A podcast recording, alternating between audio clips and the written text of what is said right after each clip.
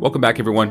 Coach over here for another episode of Card Anthology, and today we're going to be going over the set Lorwyn, which was released on October 12th of 2007. This set would mark the 43rd expansion of the Magic the Gathering franchise.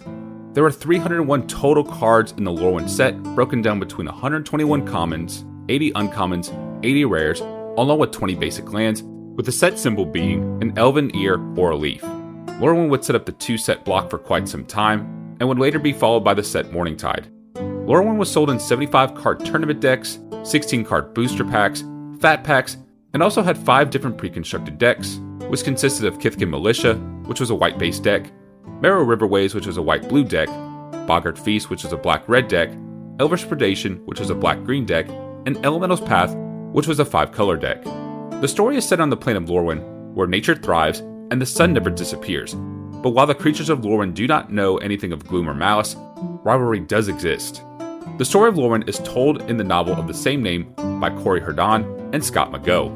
Lorwyn was also important because it started to get us away from the Dominaria storyline with the Magic the Gathering franchise going into multiple different planes over the next few years consistently. As far as mechanics go, a few mechanics would either show up or become keyworded in the set. One of the new mechanics was Changeling, which is a card with every creature type. You had the Clash mechanic, which is essentially a minigame with each player revealing the top card of their library, with the winner of this minigame being the player with the higher mana cost, with an example of this being Captivating Glance. You had Evoke, which was a mechanic that allows a player to play an alternate cost, but must sacrifice the creature when it gets on the battlefield. The cool thing about evoke creatures is that they basically have two costs. If you pay the full cost, you get the creature and the effect. Whereas if you pay just the evoke cost, you basically are playing a sorcery on a creature card. There was the mechanic Hideaway, which lets you hide certain cards, and after a set of conditions are completed, the card may be cast for no mana, with Mosswork Bridge being an example of this. You have the Champion mechanic, which was a mechanic when a creature enters the battlefield, you have to sacrifice it and lets you exile another certain card type. If or when the champion leaves the battlefield, you return the exile card back. An example of the champion mechanic would be that of Changeling Hero.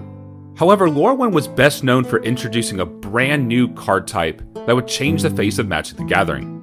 The card types that would be introduced in this set were Planeswalkers, which gives you another mini player with numerous powers. And the first five Planeswalkers were Ajani Goldmane, Jace Beleren, Liliana Vess, Chandra Nalaar, and Garruk Wildspeaker which were also known as the Lorwyn 5. Lorwyn had a total of 15 cycles, which Planeswalkers were already considered one cycle, along with Champions and Hideaway Lands. But other cycles that were a part of Lorwyn were common and uncommon changelings, the Clash creatures, incarnations, tribal cantrips and legends, harbingers, and revealers. One cycle in particular were the tribal lords, which were uncommon and rare creatures that granted other creatures of their type certain bonuses and abilities. The Tribal Lord cycle consisted of the red cards Incandescent Soulstroke and Sunrise Sovereign, the green cards Imperious Perfect and Timber Protector, the blue cards Merrow Reejerey and Scion of Oona, the black card Mad Auntie, with the last card being the white base Wizened Cenn. Another cycle were the Token Makers, which were uncommon creatures that can not only make tokens of other creature types, but can use creatures of those types to make these creatures more powerful. The Token Maker cycle consisted of the blue card Benthicore, the black card Marsh Flitter, the white card Cloudgoat Ranger, the red card Hearthcage Giant, along with the green card Guardian of Cloverdell. The last cycle of note were the commands, which are rare modal spells with four options that allows you to pick two choices. This particular cycle included the white card Austere Command, the blue card Cryptic Command, the black card Profane Command, the red card Incendiary Command, with the last card being the green base Primal Command. On top of that, when it comes to reprints, there was only one true reprint and one functional reprint. That true reprint was Fertile Ground that was last printed in 8th edition, which was a green enchant land card that gives you another additional mana of any color when the enchanted land is tapped. The functional reprint was Hornet Harasser, which functioned the same as the Urza's Destiny card Disease Carriers. This card gives a target creature minus 2 minus 2 until the end of turn when Hornet Harasser is put into the graveyard.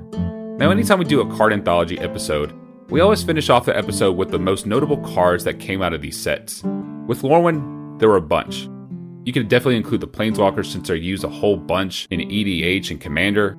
But for Lorwyn, we're going to really look at 10 cards that came out of the set that affected either the formats of that time or that had affected other formats recently. The first notable card is Doran the Siege Tower, which is a black green white creature card that has the ability of each creature assigning combat damage equal to its toughness rather than its power. This essentially made this card a 5 5 creature for three different color mana. Doran the Siege Tower was seen as standard, modern, and extended in decks that were named after the card itself. Next would be the black command cycle card Profane Command, which lets you choose two of the following target player loses X life, return target creature card with converted mana X or less from your graveyard, target creature gets minus X minus X until end of turn, and up to X target creatures gain fear until end of turn. Profane Command was seen in mostly standard decks, along with a few extended decks, and was included in deck styles such as Elves and Rocks. You had the Evoke creature card Mulldrifter, which is a blue elemental creature with flying, and when it enters the battlefield, you draw two cards. However, its evoke cost of getting the two cards costs two generic mana less. Mulldrifter was seen a whole bunch in standard, and was also seen widely in the new Pauper format. It was also included decks such as Revelark and Mannequin, along with Snow and Dinrova, since Mulldrifter is a common card. The next two cards were also evoke creatures just like Mulldrifter. The first one being Ingot which was an elemental creature that had the ability to destroy target artifact if it entered the battlefield, with an evoke cost of just one red mana. Now, Chewer did not get a whole bunch of attention when it was in Standard, but it would later be picked up in Modern and especially used in Vintage when you had those low costing artifact cards like the Moxen. Chewer would mostly be seen in decks such as Monastery, Delver, and Dredge. The last evoke creature was Shriekmaw, which is a black card with fear, and when it enters the battlefield, you destroy a target non artifact, non black creature, with the evoke cost being one generic and one black mana. Shriekmaw was seen mostly in standard and modern, as it was a good creature slash kill creature card, and Shriekmaw was included in decks such as Mannequin, Living End, and Birthing Pod. You had the artifact card Thorn of Amethyst, which was an artifact card that costs 2 generic mana and has the ability of non creature spells costing 1 more to play. While it did not see play in Standard or Modern, it's most effective in the Eternal formats such as Legacy and Vintage. The card was cheap and easy to use, and was seen in decks such as Ravager Shops, Mud, and Eldrazi Aggro. You had the nefarious Gaddock Teeg, which was a creature card that cost 1 green and 1 white mana, with the abilities of non creature spells with converted mana cost of 4 or greater can't be cast, and with the other ability of non creature spells with X in their mana cost can't be cast. Gaddock Teeg was used most against non creature based decks, such as control players, and was seen in formats such as Modern and Legacy, with a little bit of inclusion in EDH decks. Gaddock Teeg has also been included in decks such as Maverick, Zoo, and Humans. You also had the other command card being the blue based Cryptic Command, which lets you choose two modes between countering a target spell, returning target permanent to its owner's hand, tapping all creatures your opponents control, and drawing a card. Cryptic Command was seen mostly in the standard and modern format, as it was a good instant modal card that allows the controller various options, and was seen mostly in Fairies, White Blue Control, Twin Exarch, and Scape Shift. Now, the last two notable cards are cards that, when we did the top 100 best performing Magic the Gathering cards, these two cards made the list and were decently high up on the list itself. The first card between the two would be Ponder, which was a sorcery card for one single blue mana that lets you look at the top three cards of your library and put them back in any order, giving you the option to shuffle your library and drawing a card. This was a cheap way of seeing the top three cards of your deck, putting them in any order, or if you don't like the three, you may shuffle your entire library and then draw a card. Ponder was actually restricted in the vintage format in 2008 because it was a simple method of finding powerful restricted cards in a deck very easily. And that was actually according to Mike Turian, who was not only a Pro Tour winner during his time, but was also a Magic the Gathering developer as well. Ponder was not only seen in standard and vintage, but was very much used in the legacy format. Ponder was also in numerous decks such as Fairies, Delver, Canadian Threshold, Miracles, Thresh, Rug, Monastery, and even Oath of Druids decks. The last notable card that came out of the Lorwyn set was Thoughtseize, which is a sorcery card for one single black mana that allows you to see a target player's hand, and you get to choose a non land card from it to discard it, with the only drawback of you losing two life. Thoughtseize was a very good turn 1 hand disruptor and was seen in formats such as Standard and Modern, along with a little bit of inclusion in the Vintage formats.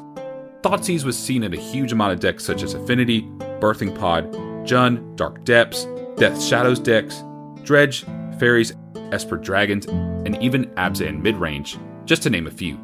It would also get reprinted in the Theros block, which would be the block where Thoughtseize got much more traction.